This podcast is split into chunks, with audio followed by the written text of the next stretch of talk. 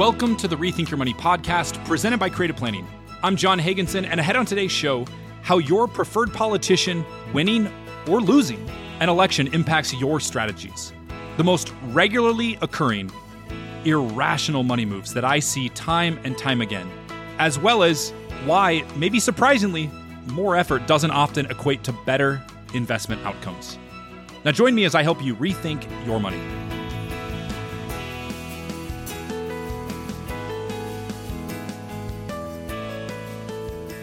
Well, if you're like me, emotions get in the way of making the right decision from time to time. You know, the greatest challenge in personal finance isn't actually picking the right stock or having a good knack and feel for which way the market's going to move. No, it's making pragmatic decisions in the midst of fear and in the midst of greed. See, the stock market has earned nearly 10% per year for the last 40 years. That's the happy news. The sad news is that the average American stock mutual fund investor has earned only about half of those returns.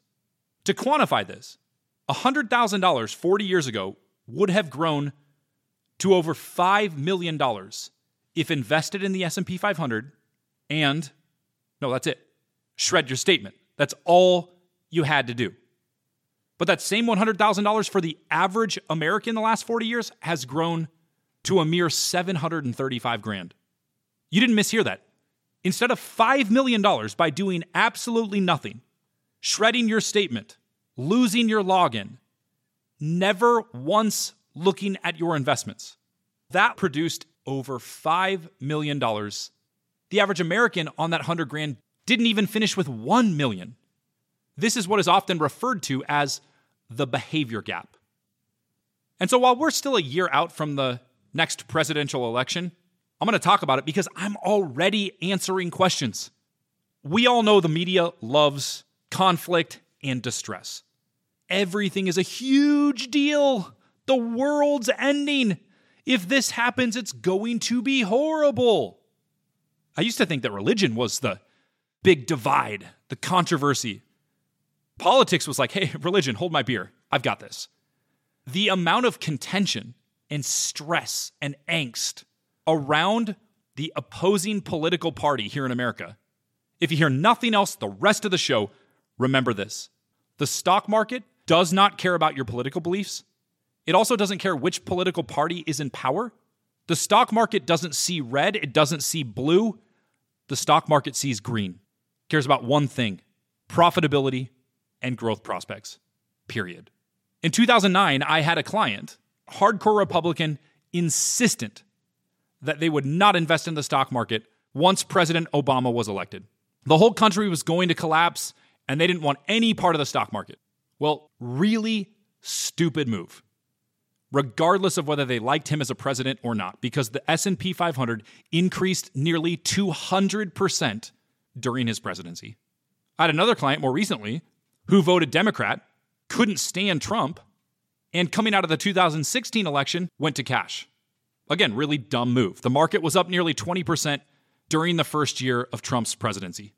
And so I say it again the stock market doesn't care about your political beliefs. And if you think that politics is more contentious today than ever before, we might want to rethink that. Listen to this during the John Adams versus Thomas Jefferson campaign. Each had some crazy statements about the other one. Here was John Adams' key advertisement If you elect Thomas Jefferson, murder, robbery, rape, incest, and adultery will be practiced throughout the land. Are you prepared to see your dwellings in flames, female chastity violated, or children writhing on the pike? I mean, it's actually pretty crazy. Now, Thomas Jefferson, you got plenty of streets and high schools named after him, wasn't really taking the high road, though, either. His campaign said John Adams is busy importing mistresses from Europe or trying to marry one of his sons to the daughter of King George. He is a hideous, hermaphroditical character with neither the force or firmness of a man nor the gentleness and sensibility of a woman. Dang, that's harsh. So, yeah, this political unrest is nothing new. When we turn our gaze toward modern history, the markets have gone up under most presidents, under almost all of them.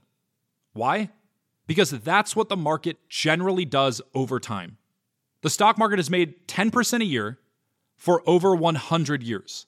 And part of the market's return is simply inflation and dividends. And then some is attributable to future earnings of companies. So if we step away from the hysteria of the moment, and certainly in election seasons, that's how it feels, and think about how you and everyone you know has lived the last dozen years. What do I mean? Well, after President Obama won, did you still go to In N Out Burger and get food? Did you still buy Nikes? Did that change when President Trump won? Oh, well, I mean, now I'm not going to go to Home Depot. Not going to do it. I am not going to drive my car anymore. I am a Democrat. I don't like President Trump. No. You see, most of what we spend money on and most of how we live our lives doesn't change all that much, regardless of who is in the Oval Office. Yeah, you still go to Amazon Prime and you buy stuff and it amazingly shows up two hours later at your doorstep. You get a new iPhone. You keep going to Chipotle. And that's why the markets continue to increase. Here is some recent presidential performance. Clinton, S&P returned 210%. Obama, 182%. Both of those are Democrats. Now we go to a Republican in Eisenhower, up 129%. Reagan, 117%. Truman, another Democrat, 87%. H.W. Bush, Republican, 51% over a four year term. Lyndon Johnson, a Democrat, 46%. Trump, 43%. Jimmy Carter, 28%. Gerald Ford, 26%. Neither of those were great, Democrat and Republican. John F. Kennedy, obviously cut tragically short, up 16%. Nixon, eeh, Nixon was down 20%, Republican. And George W., his eight year term, down 40%. Now, if he were here, George W. would likely be saying, wait a second. I came into office and there were the terrorist attacks of 9 11 and the dot com bubble bursting. And then right as I left, we were at the bottom of a bear market due to the great financial crisis. So, you know, maybe he was a little bit unlucky on the timing of his eight year term, but you can see there's no rhyme or reason to which political party generates the best stock market performance. And if we extend it beyond the White House and include Congress, it's remarkably close. You have a Republican sweep, the average presidential term, and we're talking 48 months, a four year term, the market is increased on average by 48%. If it's a Republican president and a divided Congress, it's up 38%. If it's a Republican president and a Democratic Congress, up 49%. Democratic president and Republican Congress, up 46%. Democratic president and a divided Congress, 45%. A Democratic sweep, up 41%. I know, I just threw a lot of percentages at you. I'll post that chart along with another article written by Kenny Gatliff chartered financial analyst here at Creative Planning, to the radio page of our website so that you can look through these further. But let me end that data set by pointing out the baseline. All elections, on average over a 48 month period, provide a positive return of 47%. Basically, right in the middle of the percentages from the various combinations that I just shared. Now, I'm not failing to acknowledge that yes, tax hikes may have an impact on your business it should have an impact on your financial planning strategies. Do you defer more? Do you convert more to a Roth? Do you file an S Corp election? All of those things matter. And the president and Congress and the Supreme Court, they all have great influence on those policy decisions. But we're talking about the stock market and your investment strategies. And so, as an investor, the one thing that you need to be aware of as we circle back to the conversation on our emotions is your behavior. Because the one component that shows a major discrepancy between when a Democrat or a Republican is in office is how the sentiment of Democrat and Republican investors align or contrast with that candidate. Well, I'm going to go way back for this. Back to 1896. If you had $10,000 in the Dow Jones Industrial Average it grew to about $7 million by doing nothing. Now, that's not that surprising. We're talking about 125 years plus of compounding returns. But we know that when a Democrat's elected, left leaning investors tend to be more aggressive. And Republican investors may pull back their equity exposure. They're less confident in the direction of our country because their political party didn't win. And here's what's crazy if since 1896, a Republican only invested when Republican presidents were in party, that $7 million is less than a million. And in the same light, if a Democrat investor only invested when a Democrat president was in office, they did a little better, but were still just slightly under $1 million. And again, to reinforce by comparison, if all you did was stay invested the entire time, regardless of whether you liked the president or not, you had $7 million. Now, you may be thinking to yourself, long term, I understand that. But what about during an election year? In the midst of all of this uncertainty, are those good times to invest? Well, the overall return of the S&P 500 since 1926 is right around 10%. The average return during election years, what do you think that was? Take a guess. It was higher. 11.3% is the average return during election years.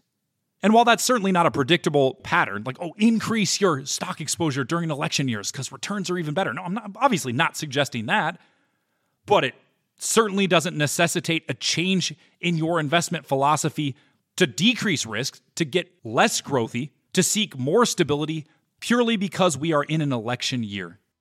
Here is the takeaway for you and I there's always going to be political questions, there will always be turmoil. The media is going to prey upon your emotions, especially when it comes to politics.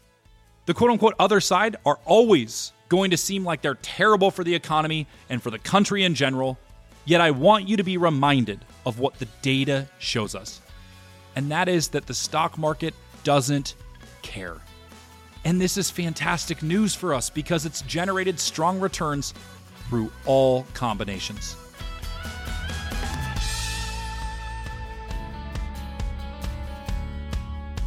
What's fairly common as wealth increases or time capacity increases, people consider what it might look like to move states.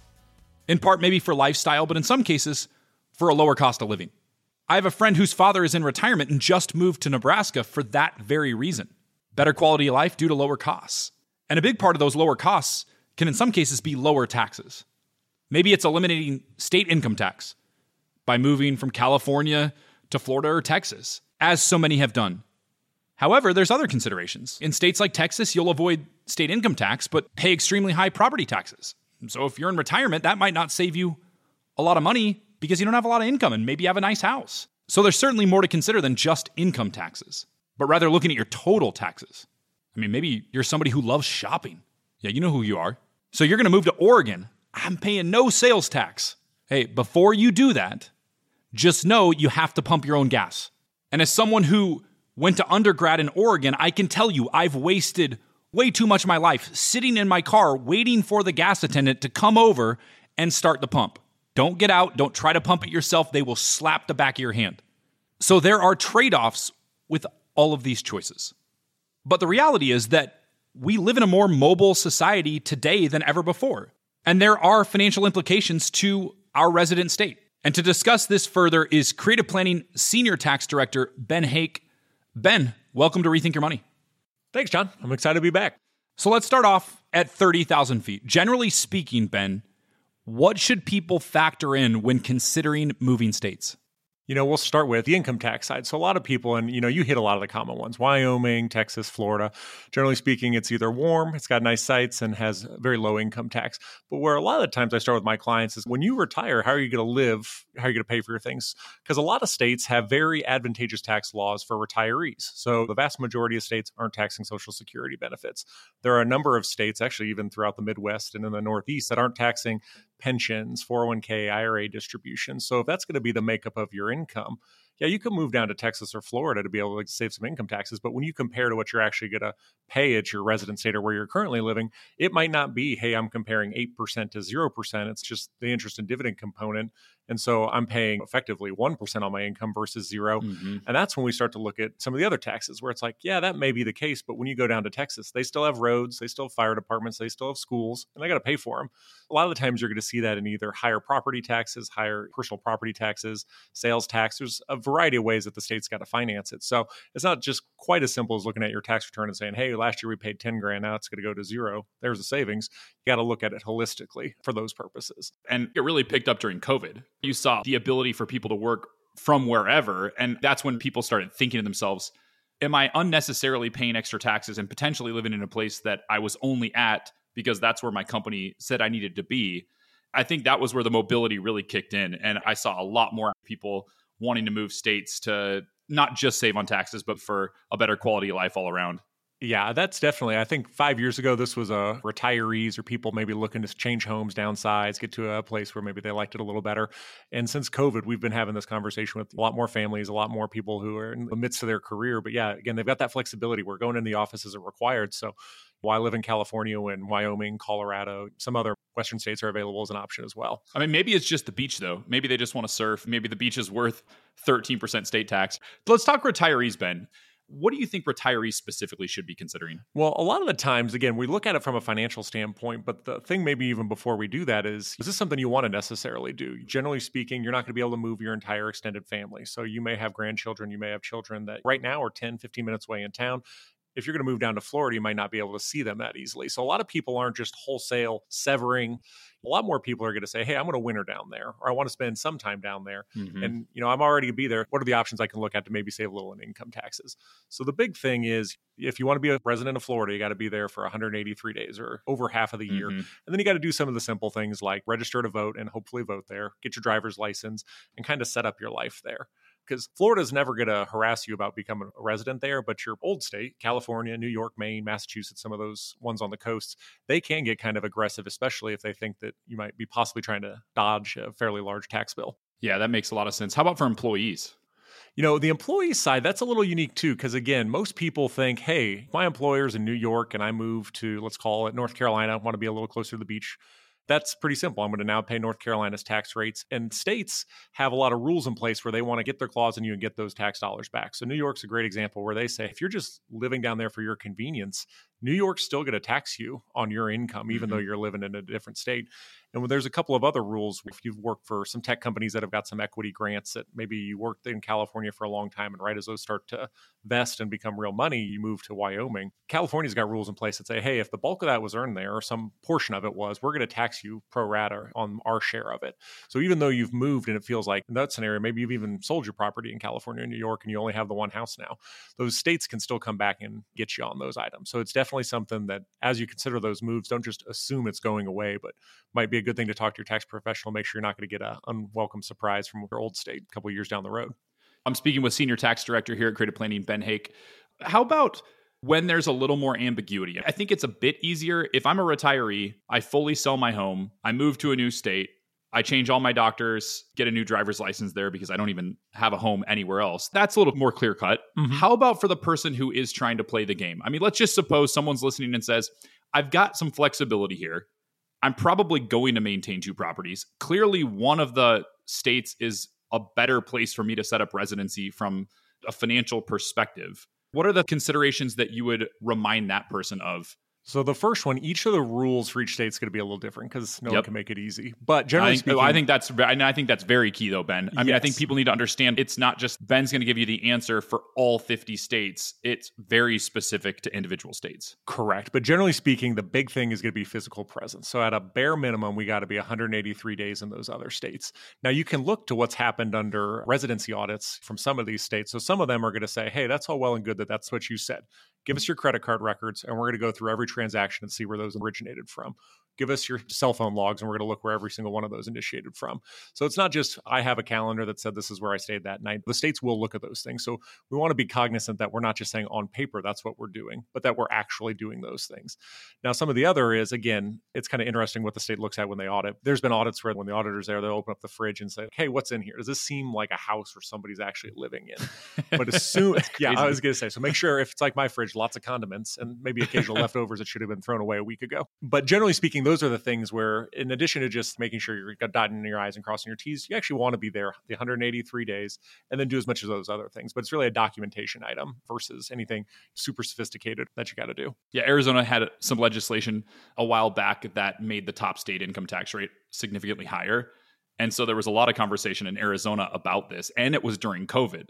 Mm-hmm. So people are like, "Oh, I'm just going to buy a house for 250,000 outside of Houston, Texas and claim Texas residency." It's like, "Well, your kids still are enrolled at a school in Arizona. you really still live in Arizona. I mean, it sounds great, but that is not going to work." I think these are really good reminders that you actually do have to live where you're claiming residency. So, does it make sense for someone to move? It really is going to be specific to each person's set of facts. But I would say there are times definitely where it does make sense. We've got, I hate to pick on California all the time, but we've got some people that are consistently paying 10% plus on their income. And although they love the weather and all those sorts of things, by moving to another state, they can drop, in some scenarios, even six figures in their annual tax expense there. So there's definitely cases where it is. But I think more often than not, people shouldn't just be looking at the dollars at the bottom, but is it again, are we going to move away from friends and family? Are we going to go to a location where maybe we don't know the right community they want to live in? So there's a little bit of risk there. Would you say that a typical scenario where it might make sense is if you're going to have a windfall in a particular year that you can forecast, maybe it be selling a business or inheriting a lot of taxable money, where it may make sense to preemptively a year or two in advance move states, knowing that you're going to have a once in a lifetime type of event so that we're able to save. In some cases, I've seen people save seven figures because it's a huge transaction and they're not living in that state any longer, like New York or New Jersey or California. Correct. And a lot of the time, it's going to be a lot of planning that goes into that. Just like you said, we're hoping to do that a year or two in advance. And I also advise a lot of my clients you don't want to just be a Florida resident for one year. If we do that, the state's going to say, well, in 21 and 23, you were New Jersey, but in 22, when you made $15 million, you were Florida. That might stand out. And if you're listening and you are a aspiring professional golfer like myself, who's actually not anywhere near ever going to achieve that, keep in mind that I've seen professional athletes' tax returns. There's always a conversation when a free agent, oh, they're going to pick the Dallas Mavericks or the Miami Heat because they have no state tax. And if they go to the Lakers, they've got to pay California state tax. But actually, all of those road games where they play in these other arenas, those states take a portion of their overall salary. So it saves them money on about half of their games, but not on the away. And my point in the golf scenario is it probably doesn't matter as much for those people where they live necessarily because they're earning money at all these various tournaments. Would you say, because I've often wondered this, for endorsement deals and things like that, they're able to benefit by living, you know, a lot of the golfers live in Jupiter, Florida, for example, just per the location. Maybe they're able to save on that, but they're still paying state tax when they win a tournament at Pebble Beach, probably paying California on that. Exactly. That's exactly correct. We also run into that with business owners. My business is going, we've made it really successful. I don't even have to be engaged in the day to day as much. Can I move down to Florida? Well, if you've got a factory in California or whatever state where that's all being earned, mm-hmm. that income is still going to be taxed there until you have a liquidation event. Now, again, those could be structured where, hey, I'm a Florida resident, I'm getting all my cash, and that's where it's going to be taxed. But generally speaking, the operations are still going to be taxed at whatever state it's being performed in. Sure. So there are some nuance there that just becoming a Florida resident may not in and of itself save you a whole lot of income tax. Yeah, and that's the point. You really want to plan for this. You really want to have great advice. It's interesting that you use business owners. You feel like maybe there's more business owners listening than tour players uh, you know, PGA uh, right now. So maybe that's a little more relevant. Of maybe a, that's my scenario. no, but it's it's great advice, Ben. I mean, you really want to talk with your CPA, talk with your wealth manager, talk with your attorney. Make sure that you've thought through everything before you make a life altering move where you're uprooting your life because let's face it where you live is a lot more than just about the taxes. Exactly. Well ben this was an interesting topic. Look forward to having you back again on rethink your money. Thanks john. Well one of my coworkers here at creative planning shared a hilarious story with me that just applies perfectly to all of our personal finances. She has a husband who, mind you, is six feet four inches. This is not a small man. And the guy refuses to buy a king size mattress because you know what? That would require not only a mattress, possibly a box spring, but more importantly, a new headboard. And they already spent money on a headboard. Did they spend money on it last year or maybe the year? No, they, they spent money on it 12 years ago. But he's pretty, you know, tied into this thing.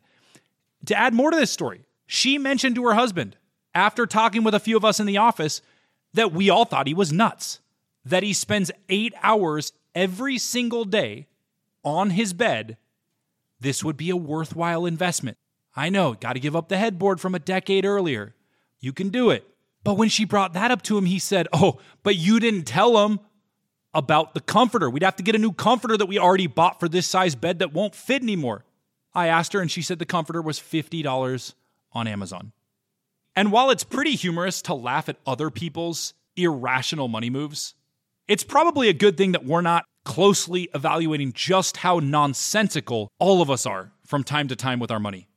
And one of the reasons we make these irrational decisions is out of what is called the sunk cost fallacy, which is our tendency to follow through on an endeavor if we've already invested time or invested effort or money, whether or not the current costs outweigh those benefits. And the problem is this sunk cost fallacy can become a vicious cycle. We'll continue to pour resources into these endeavors that we've already invested in. That whole idea of throwing good money at bad money. It's where this term comes from. It's describing this sunk cost the more we invest, the more we feel committed to continuing the project, which in turn means the more money and time and effort we'll likely continue to put in. Now, it's one thing to joke and laugh, which we absolutely should, about a tall man sleeping in a very little bed because of this sunk cost fallacy. But what other important things in your life and with your money may in fact be suboptimal as a result of this sunk cost bias? Here are the two most common examples that I see as a financial advisor, the first pertains to investments. I already bought this mutual fund. I already bought these stocks. I already bought this bond at a certain price. And I already made that decision and I spent time researching that money move. So I want to hold on to them. The stock or bond or expensive garbage variable annuity that you were sold doesn't care what you bought it for. An easy way I advise to combat this Imagine the million dollars that's in your IRA that's invested in securities that you have sunk cost bias toward was simply a stack of $100 bills, just all piled up. They weren't invested in any particular security. And now you had the choice today in 2023 to build an investment allocation relevant for your current goals, for your current wishes, for what you know to be true today. Would you buy those exact same securities? In many cases, the answer is no. And the other practical example I see is regarding financial advisors. You may be thinking to yourself, well, I've already worked with this person for a really long time. We've been over there for 10 years. We have so much history with this financial advisor. Doesn't matter. Don't let your sunk cost impact your future decisions. Let's use the pile of money example again. Million dollars falling off your dining room table, $100 bills everywhere. You don't want to do it yourself because you either don't have the expertise, the time, the desire, or some combination of the three. You decide you want a financial advisor. Are you going to the exact same financial advisor you currently work with if you had no relationship with them? They were just one of the hundreds or thousands of advisors that you had to choose from based upon your criteria. Would you rehire that advisor? If you're not sure, or your answer is probably not, then why are you continuing to stay with them year after year? Well, it's because of sunk cost. And we're all susceptible to it if we're not aware. Well, it's time to rethink the common wisdom that if you put in a lot of effort, you can beat the stock market. Now, this line of thinking is in fact rational. With most everything in life, the more effort we put in, the better our expected outcomes are. With investing, it's simply not true. I'm going to post a chart to the radio page of our website if you would like to view it but I'll give the cliff notes now. If you look at all large cap funds, which are essentially trying to beat the S&P 500 index, according to Morningstar over a 1-year period, it's about a coin flip. About 51% underperform and about 49% overperform. Every 3 years, 74% of large cap fund managers underperform. Over a 5-year period, 86% of fund managers lose to the index. Over a 10-year period, 91% of those fund managers lose to the S&P 500 and over a 15-year period 93% of funds underperform the simplest lowest cost most diversified index itself the chart also shows mid-cap managers and small-cap managers the results are the same in fact last month creative planning president peter mallouk commented on this very topic here on rethink your money have a listen it's interesting because when we start with the bias, like if you're talking to somebody who's got 500,000, 1 million, 5 million, this is a small part of the population. It's not a big part of the population. They tend to be more successful. Sure, some of them are lucky, but most of them worked really hard. They saved a lot. They're really diligent. They're good at repeating the behaviors that create wealth. And so their whole lives, their brains have been trained to believe, which is accurate in almost every field, the more effort I put in, the smarter I get, I will get an edge over other people. This works in professional sports, it works with architecture, engineering, medicine, law, it works in construction. And so you expect, well, I'm going to enter this area where there's millions of people investing. And of course, if I try harder or get them smarter or some combination, I will beat them. So it's a natural feeling to have. And what's different about the markets is there's so many people in them that you have so much smart money on both sides of every trade that it's very hard to beat it enough to win. Winning meaning after fees and taxes that you've beaten just buying and holding a basket of securities and rebalancing and tax harvesting and things like that. So there's just enormous bias comes into play that makes us want to believe that we can beat the market. And that's the starting point of all of the big mistakes that happen along the way. You see more effort when it comes to trading and investing, it doesn't correlate to better returns. Our second piece of common wisdom to rethink together is that the economy is more uncertain today than it usually is.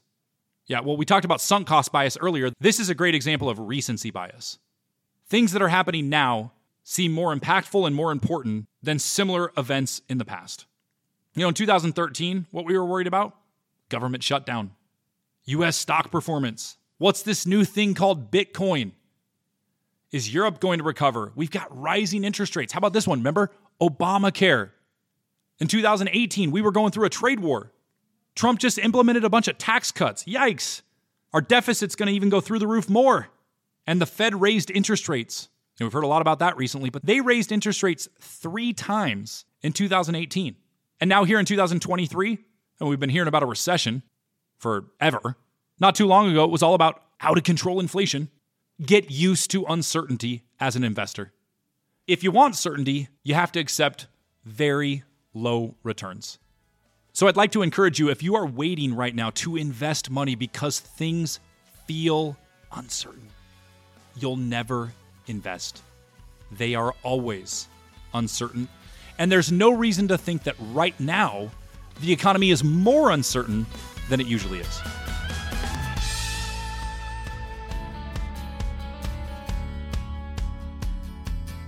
It's time for listener questions. And to read those, one of my producers, Lauren, is here as always. Hey, Lauren, who's first? Hi, John.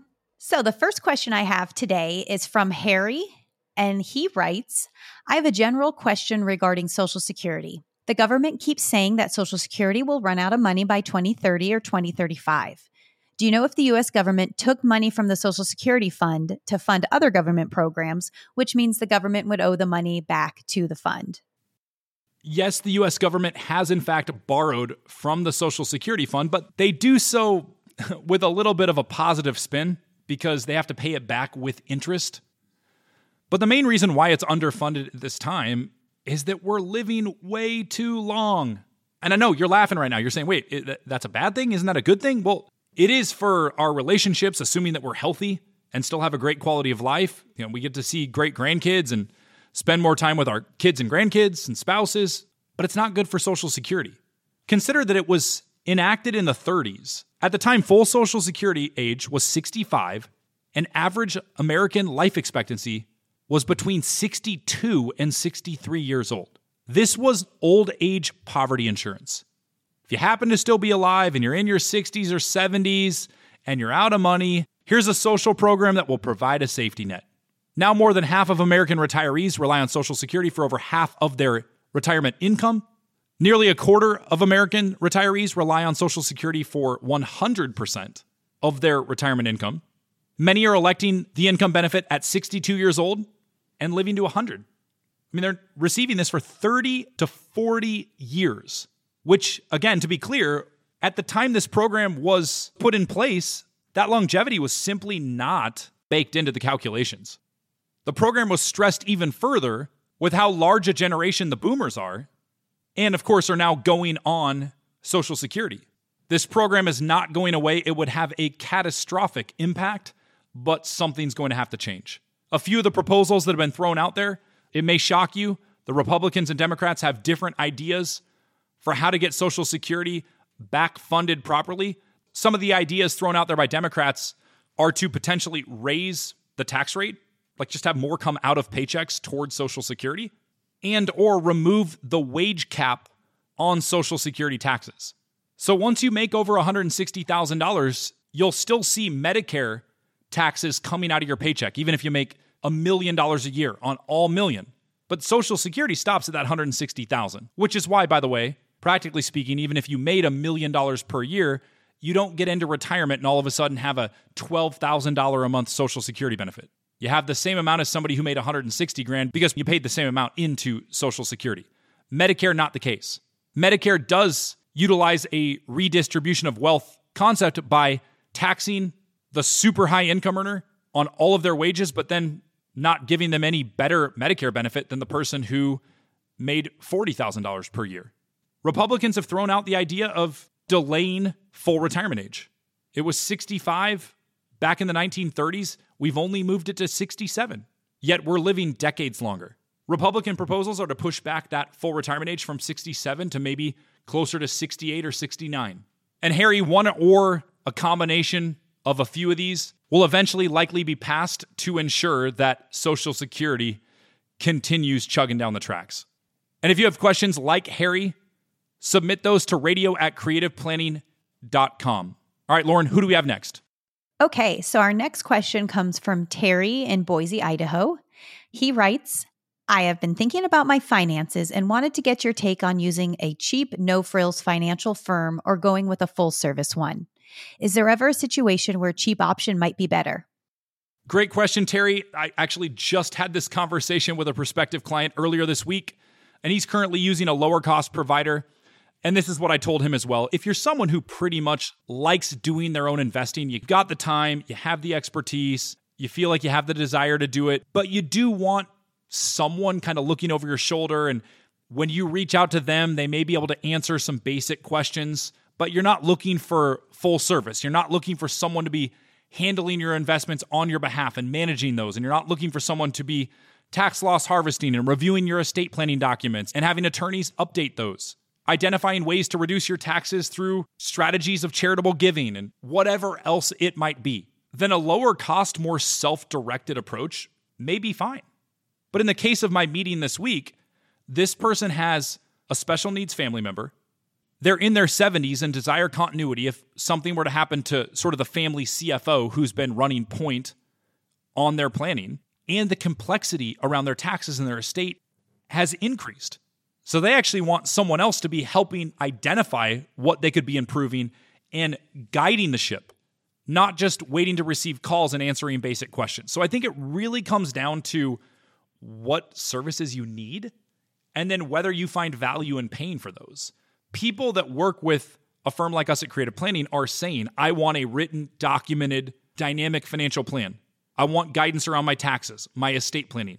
I want help on Medicare, risk management, continuity for family members through your trust company potentially. And not that all of our 60,000 plus clients at Creative Planning need every one of our services. I mean, we have all sorts of in depth business services and bill pay and accounting and cybersecurity. And our retiree clients who are not business owners don't need that. But we have those services offered because we really want to help our clients with any circumstances that come up in their life that involve a dollar sign. There's no right or wrong answer. It really comes down to how much help are you looking for? And are you someone kind of likes doing it yourself, but doesn't want to be entirely on an island? Or are you someone who is looking to delegate your situation to a team of professionals? All right, Lauren, last question. Next, I've got Merrick in Houston, Texas. She writes Hi, an attorney I know recently recommended that I look into a charitable remainder trust. I don't have a ton of knowledge about that. Can you tell me what this is exactly and why I would want one? So, a charitable remainder trust, what you'll hear referred to as a CRT, is an irrevocable split interest trust with charitable and non charitable components. I know. You're like, wait, now I'm confused. What are you talking about? Let's unpack this. CRTs are created when a donor gifts property to a trust, names a non charitable income beneficiary, most often the donor, him or herself, either for life or for a set number of years. And then they'll ultimately name a charity as the remainder beneficiary, right? That's where the remainder comes in. And there are really two common types. The first being a charitable remainder annuity trust. That pays a fixed annual annuity amount to the non charitable beneficiary. So in most cases, it's the individual that sets this up. Every year, they're going to get money from this. And regardless of whether the property in the trust increases or decreases in value, the annual payment always remains the same. The second type is a charitable remainder unitrust. That pays a fixed annual percentage to the non charitable beneficiary. So instead of a fixed amount, which is a contrast to that CRAT that I just described, the charitable remainder annuity trust, a CRUT, charitable remainder unitrust, annual payment will fluctuate based on increases or decreases in the trust value. So, Merrick, I don't know why you're considering this, but generally speaking, the reason you would is first off because you're charitably inclined. This doesn't make sense just to try to get a tax break if you ultimately don't want to give money to a charity. This is someone who already says, I want to get money to charities. Well, this is a way for the individual to benefit from an income stream standpoint while still getting a partial deduction for that charitable contribution that's going to come down the road, and you get that deduction now. Here's Merrick what I would consider, though, before executing one of these. I mean, it's a big decision. There are payment limitations. So, federal tax rules will limit the annual payment amounts to ensure that the charity is projected to actually receive at least 10% of the initial asset value. Meaning you can't say, well, I'm going to do this thing and then just get a ton of income out of it where there's probably going to be nothing left over for the charity and still think you're going to get a deduction. There's rules around that. Additional contributions is a consideration. That CRAT, the annuity trust, cannot accept additional contributions where the CRUT, the charitable remainder unitrust that I described, can make further contributions to the trust in later years. So that may be a reason that you pick one versus the other, depending on if this is going to be just a one time deposit or you expect future liquidity events. Another consideration is the tax status. These are especially useful for donors who have low tax basis assets that have appreciated significantly. I mean, a lot of folks do this after selling a business that's almost entirely capital gains. I mean, if you happen to buy Apple back in the 1980s and it's now worth $50 million, might want to consider this. Don't know Merrick's situation. Probably not a lot of people listening saying, yeah, that's me. But if it is, even to a lesser degree, that highly appreciated security type scenario is where these can work really well. Well, Merrick, I think you're thinking about the right things. And if you have more questions and you'd like to speak with one of our attorneys or a certified financial planner here at Creative Planning, just like myself, you can visit creativeplanning.com slash radio right now for a second opinion. Well, as I do each and every week, I'd like to close with a discussion around why any of this even matters. You work hard, you squirrel away some money, you invest it properly, you have a great estate plan, you're doing everything you can to legally minimize taxes, you're financially independent, you're able to retire. Well, it sounds pretty good, right? But then what?